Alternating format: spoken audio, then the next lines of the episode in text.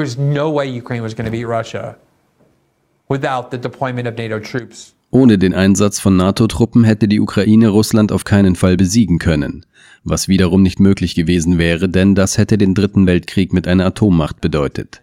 Und diejenigen von uns, die damals die Meinung vertraten, dieser Krieg bringe nichts Gutes, er diene nicht der Verteidigung der Ukrainer, sondern der Zerstörung der Ukraine und der Opferung der Ukrainer auf einem Altar des wahren amerikanischen Ziels, nämlich der Schwächung Russlands, wurden als russische Agenten bezeichnet, als Putin-Apologeten, und wir verloren diese Debatte. Denn den Medien gelingt es immer, die Mehrheit der Amerikaner auf die Seite des neuen glänzenden Krieges zu ziehen, den sie präsentieren. Ja, vergesst den Irak, vergesst Libyen, vergesst Syrien, vergesst Vietnam, all die Male, die wir euch belogen haben, all die Male, die wir euch Dinge versprochen haben, die nicht eingetreten sind, vergesst all das.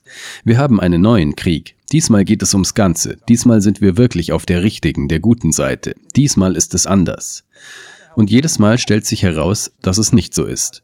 Und dann kommen wir zum Schluss, und wenn wir ein gesundes Land haben würden, dann würden viele Politiker in Washington, viele Leute in den Medien aufstehen und sagen, hier, zieht mich zur Rechenschaft, ich bin schuld, ich habe einen Fehler gemacht, ich lag falsch, feuert mich, verhöhnt mich, setzt mich aus dem Amt ab.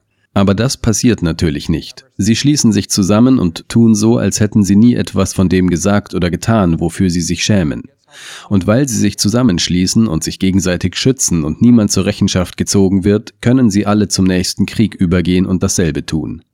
Seit einiger Zeit ist bekannt, dass die USA und die NATO die Ukraine teilweise aufgeben müssen, weil die angekündigte Gegenoffensive, der gepriesene ukrainische Vorstoß gegen Russland, ins Leere gelaufen ist und ein Debakel war. Es wurden kaum Vorstöße oder Übergriffe auf die russische Verteidigungslinie unternommen. Die Frontlinie wurde kaum verschoben, und doch haben sie enorme Mengen an militärischer Ausrüstung und Tausende und Abertausende von ukrainischen Leben eingebüßt, von denen sie nicht einmal mehr genug zu geben haben. Sie setzen Männer um die 40 und 50 in Busse und schicken sie an die Frontlinie. Sie haben keine Männer mehr zum Kämpfen. Es handelt sich um eine reine Zwangsarmee. Die Menschen wollen unbedingt aus dem Land fliehen. Sie fliehen und bezahlen Geld, um auszureisen, weil sie wissen, dass sie als Kanonenfutter benutzt werden. Und die Tatsache, dass wir jetzt einen neuen Krieg in Israel haben, für den wir aufkommen werden. Biden fordert bereits diese 14 Milliarden Dollar, die natürlich bei weitem nicht ausreichen werden. Ein Krieg, der uns zumindest im Moment viel mehr am Herzen liegt als der Krieg in der Ukraine. Es war bereits klar, dass der Krieg in der Ukraine beendet werden musste. Und jetzt, da wir einen neuen Krieg haben, für den wir bezahlen, den wir bewaffnen und finanzieren und über den wir diskutieren können, kümmert sich niemand mehr um diesen Krieg. Und alle sind bereit, Zelensky beiseite zu schieben. Hier ist Morning Joe, heute Morgen oder besser gesagt gestern, am Montagmorgen, mit einer Sendung, in der Dinge gesagt werden, die, wenn jemand dies vor drei Monaten gesagt hätte, von diesen Leuten sofort als russische Agenten gebrandmarkt worden wären. Hören Sie sich dieses Gespräch an.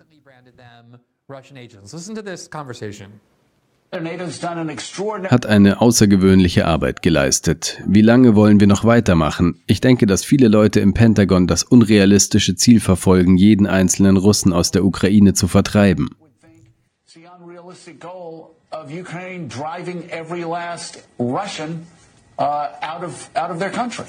If you would, I, I promise you, Wenn Sie, das verspreche ich Ihnen, vor sechs Monaten die gleichen Äußerungen gemacht hätten wie Joe Scarborough gestern, nämlich dass es unrealistisch ist zu glauben, dass die Ukraine alle russischen Truppen aus dem Land vertreiben kann, hätte man versucht, ihren Ruf zu zerstören. Man hätte sie auf jeden Fall als Putin-Apologeten, als Schönredner, als Agenten des Kremls bezeichnet. Aber jetzt, da sie wissen, dass Joe Biden die Hände gebunden sind, da er diesen Krieg in der Ukraine nicht mehr finanzieren kann, ebenso wenig wie die EU, und selbst wenn sie es täte, würde das nichts an dieser Linie ändern. Es gibt keine Ukrainer mehr zu bekämpfen, es gibt kein Geld mehr, das man ihnen geben könnte. Es gibt keine Artillerie mehr, die man ihnen zur Verfügung stellen könnte. Es gibt keine andere Möglichkeit, diesen Rückstand gegenüber Russland aufzuholen. Jetzt, wo bekannt ist, dass Biden Zelensky an den Verhandlungstisch führen wird, um ein Friedensabkommen zu schließen, das eine Kontrolle der Russen über die Ukraine vorsieht, behauptet er natürlich, es sei nicht realistisch, alle Russen aus der Ukraine zu vertreiben. Es war von Anfang an so offensichtlich, und diese Leute haben darauf bestanden, dass dies das einzige Ergebnis sein würde, über das man diskutieren könne. Auch wenn es im Februar letzten Jahres oder im Januar dieses Jahres oder im April dieses Jahres oder heute nie realistischer war als damals. Sehen Sie, wie Sie sich selbst die Erlaubnis erteilen, die Regeln des Diskurses komplett zu ändern, während Sie so tun, als würden Sie es nicht tun.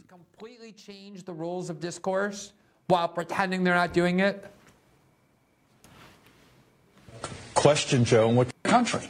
It's exactly the right. Uh, Every last Das ist genau die richtige Frage, Joe, und mich beunruhigt es, wenn die Menschen desillusioniert werden und zunehmend zu dem Schluss kommen, so wünschenswert es auch ist. Aber es ist einfach nicht machbar. Sie werden zunehmend sagen, und wir hören es im Parlament, wir hören es in Teilen Europas, warum sollen wir so fortfahren? Wir sind bereits überlastet. Wir versuchen Israel zu unterstützen. Wir machen uns Sorgen um Taiwan. Und selbst wenn wir der Ukraine alle verfügbaren Mittel zur Verfügung stellen, wird das nicht zum Erfolg führen. Ich habe daher argumentiert, dass die Vereinigten Staaten einige sehr direkte Gespräche mit der Ukraine führen müssen, mit Präsident Zelensky. with President Zelensky, talk about reducing. There, there's really no nobody more despicable than these people. First of all, they look at war as a fun little game that they get to just Es gibt wirklich niemanden, der verachtenswerter ist als diese Leute. Erstens betrachten sie den Krieg als ein lustiges kleines Spiel, das sie auf ihren Bildschirmen spielen und sich selbst dabei gut fühlen können und beschuldigen ihre politischen Gegner Verräter zu sein. Glauben Sie ernsthaft, dass Joe Scarborough auch nur eine Sekunde darüber nachgedacht hat, wie viele Menschen, wie viele junge ukrainische Männer ihr Leben in der Ukraine verloren haben, als sie in diesem Krieg kämpften, zu dem sie gezwungen wurden, obwohl es die ganze Zeit über kein plausibles Szenario gab, in dem sie ihre erklärten Ziele erreicht hätten? Es interessiert sie nicht im geringsten. Es geht ihnen nicht im geringsten um die Ukrainer oder die Ukraine. Für sie ist das alles nur ein Spiel.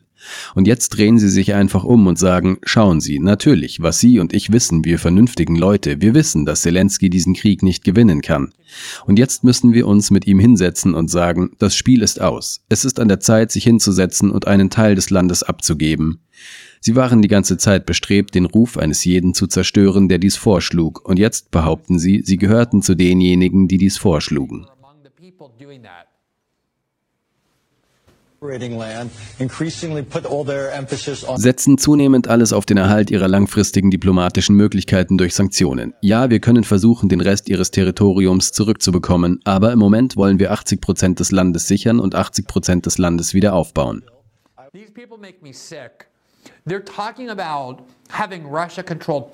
Diese Leute machen mich krank. Sie reden davon, dass Russland 20 Prozent des ukrainischen Territoriums kontrolliert, als ob das eine Art Sieg wäre. Als ob sie das erreicht hätten und stolz darauf sein könnten. Und jetzt sollen wir alle so tun, als wäre es eine Art Erfolg, wenn sie an den Verhandlungstisch gehen und Putin 20 Prozent der Ukraine überlassen. Als hätten wir ihnen den größten Teil ihres Landes zurückgegeben. Ich habe nie geglaubt, dass Putin die gesamte Ukraine übernehmen wollte. Er hat Kiew angegriffen, weil man zu Beginn eines Krieges natürlich versucht, die Regierung zu verunsichern, sie zu destabilisieren, damit nicht klar ist, woher der Angriff kommt. Aber die Russen in Moskau haben die ganze Zeit gesagt, dass es ihr Ziel sei, diese Teile der Ostukraine zu befreien, die ihrer Ansicht nach von Kiew, von der Zentralregierung in Kiew, repressiv missbraucht werden. Sie kämpfen seit Jahren für dieses Ziel, indem sie die Separatisten im Donbass bewaffnen. Und natürlich werden sie die Krim behalten, denn das war ihr Ziel. Aber jeder, der gesagt hätte, oh, lasst uns Russland einfach 20 Prozent der Ukraine als Teil eines Abkommens überlassen, wäre noch vor ein paar Tagen niedergemacht worden. Und jetzt, da Biden genau das tun wird, benehmen sie sich alle so, als wäre das das, was wir die ganze Zeit erreichen wollten. that we were trying to achieve all along. a ceasefire. Wir sahen einen Waffenstillstand als eine Zwischenlösung an, um die Russen als das zu entlarven, was sie sind, damit wir die Unterstützung für die Ukraine in diesem Land wieder aufbauen können. Aber wir haben zwei Kampfperioden hinter uns. Die Vorstellung, dass ein oder zwei oder drei weitere Jahre davon zum Erfolg führen werden, kann ich mir einfach nicht vorstellen. Russland befindet sich auf Kriegsfuß. Sie haben auch Zugang zu Waffen aus Nordkorea und dem Iran. Wann immer in der Außenpolitik, wann immer im Leben eine große Kluft zwischen den Zielen und den eigenen Möglichkeiten besteht, muss man entweder die Mittel erhöhen oder die Ziele herabsetzen. Und ich denke, dass hier die einzige realistische Option als taktische Maßnahme darin besteht, unsere Ziele zu vermindern. Lower our goals. Die Ziele herabsetzen. Auf dem Bildschirm steht Neudefinition des Erfolgs in der Ukraine. Ja, wissen Sie, was Sie tun? Sie definieren den Erfolg in der Ukraine neu und meinen damit einen totalen Misserfolg, ein Verlust, ein weiterer amerikanischer Kriegsverlust. Sie sind irgendwie stolz auf sich, weil diesmal keine amerikanischen Soldaten ihr Leben lassen mussten. Sie sprachen immer wieder davon, dass sie so froh sind, dass sie nur die finanziellen Kosten tragen und Ukrainer in den Tod schicken. Neudefinition des Erfolgs in der Ukraine. Das ist so ein falscher Ausdruck, denn er bedeutet, dass wir die Niederlage akzeptieren und versuchen, die Amerikaner von unserem Sieg zu überzeugen, damit sie uns nicht mit noch mehr Verachtung betrachten, als sie es ohnehin schon tun.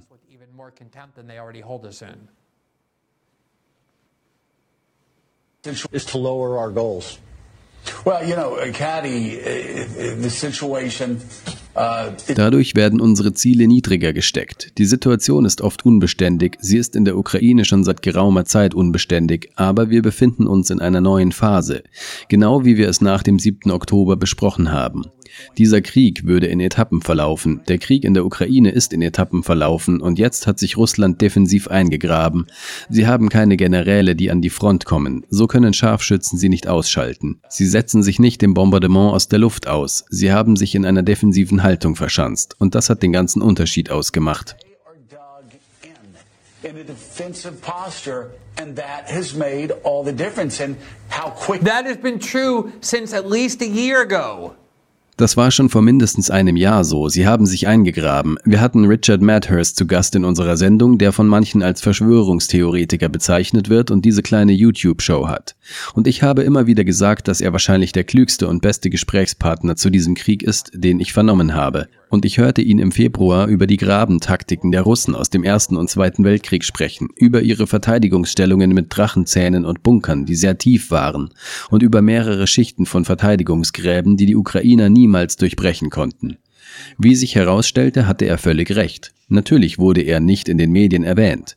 Wäre er in den Medien zu hören, würde man ihn mit Sicherheit als russischen Agenten bezeichnen. Hören wir uns den Rest an. Es ist unglaublich. Sehen Sie, es gibt nicht eine Sekunde, in der eventuell gesagt wird, hey, übrigens, wir sollten darauf hinweisen, dass unser Sender in den letzten 18 Monaten das Gegenteil von den Aussagen, die wir jetzt machen, verbreitet hat. Denn Sie wissen, dass jeder andere Sender und jeder andere Medienkonzern und jeder in der Regierung und jeder in der Republikanischen und Demokratischen Partei, die dies unterstützt haben, sich zusammensetzen und so tun werden, als hätten sie die ganze Zeit gewusst, dass dies ihr Ziel war. Die Neudefinition des Erfolgs in der Ukraine ist das, was sogar auf dem Bildschirm steht.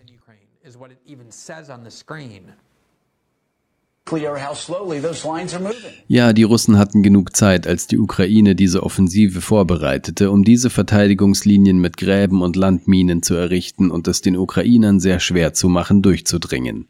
Kürzlich wurde mir gesagt, dass die Ukrainer nur 0,25 Prozent des Landes zurückerobert hatten, welches Russland im Osten des Landes erobert hatte. Oh my God, that is the counteroffensive. I'm about to show you. Oh mein Gott, die Gegenoffensive. Ich werde Ihnen gleich zeigen, wie diese Leute in den Medien sagten, dass diese Gegenoffensive alles verändern wird. Sie sei ein Wendepunkt. Halten Sie durch, unterstützen Sie das weiter. Die Gegenoffensive wird sich abzeichnen. Sie haben 0,25 Prozent zurückgenommen. Das ist im Grunde nichts. Das ist gar nichts. Die Russen haben unter dem Strich sogar mehr erobert. Die Realität ist, dass sich die Linie kaum bewegt hat. Aber insgesamt haben die Russen mehr zurückerobert als die Ukrainer mit dieser unglaublich spannenden Gegenoffensive, die den ganzen Krieg verändern und die Russen aus der Südukraine und dann aus der Ostukraine vertreiben sollte. Sie wollten sie isolieren, ihre Versorgungskette unterbrechen. Nichts und eindeutig nicht annähernd genug, um die politischen Entscheidungsträger auf dem Capitol Hill von einer Fortsetzung der Finanzierung zu überzeugen. Die Europäer ziehen jetzt mit den Amerikanern gleich, wenn es um die Militärausgaben für die Ukraine geht, aber sie wären nicht in der Lage, die gesamte Lücke zu schließen. Die einzige Frage, die sich bei ihrem Vorschlag stellt, Richard, ist, ob das dann als Sieg für Wladimir Putin aussehen würde. Ich meine, effektiv.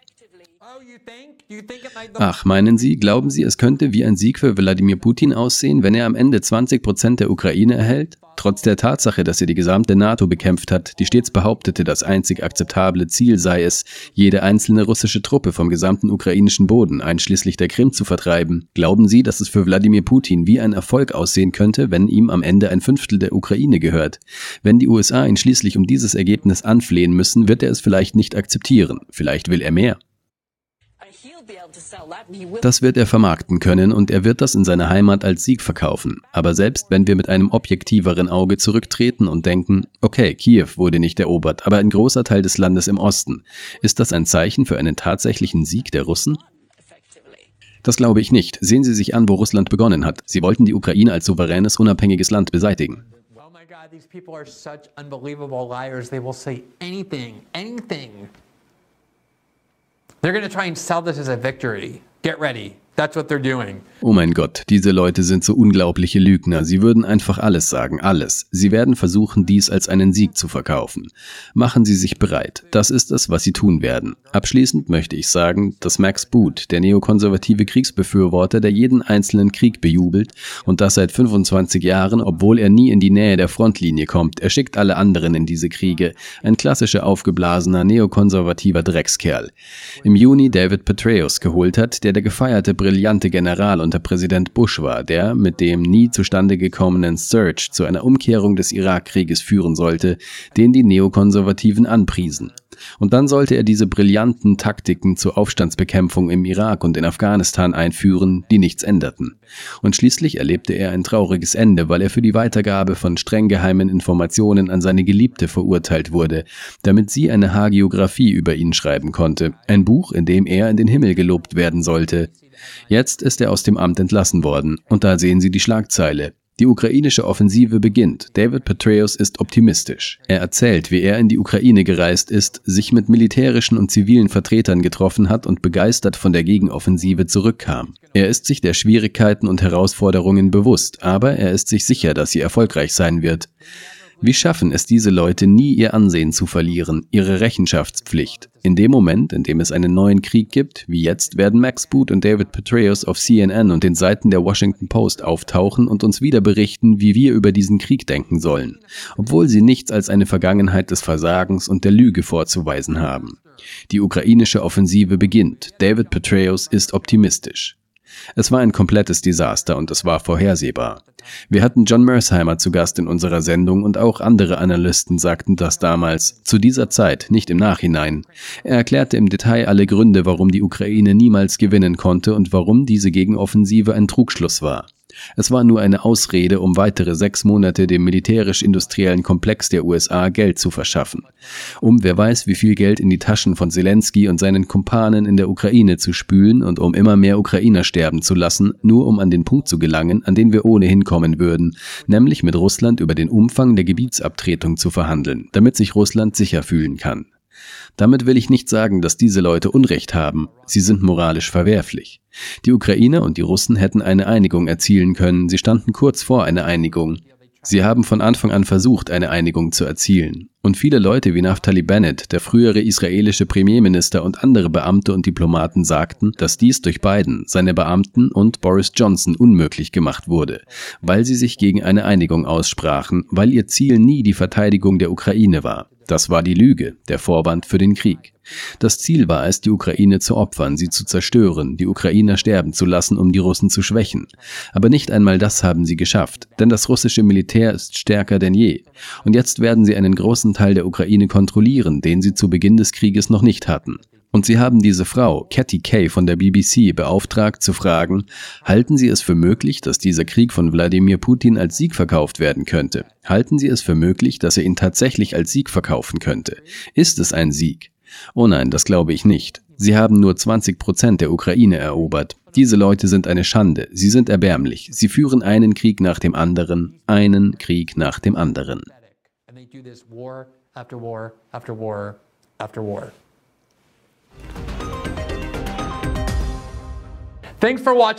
Vielen Dank, dass Sie sich diesen Clip von System Update angesehen haben, unserer Live-Show, die jeden Montag bis Freitag um 19 Uhr Ostküste exklusiv auf Rumble ausgestrahlt wird. Sie können die kompletten nächtlichen Sendungen live sehen oder sich den Bestand an Episoden kostenlos auf unserer Rumble-Seite ansehen. Außerdem finden Sie die vollständigen Episoden am Montag nach ihrer Ausstrahlung auf allen wichtigen Podcasting-Plattformen, einschließlich Spotify und Apple. Alle Informationen, die Sie benötigen, sind unten verlinkt. Wir hoffen, Sie bleiben weiterhin dabei.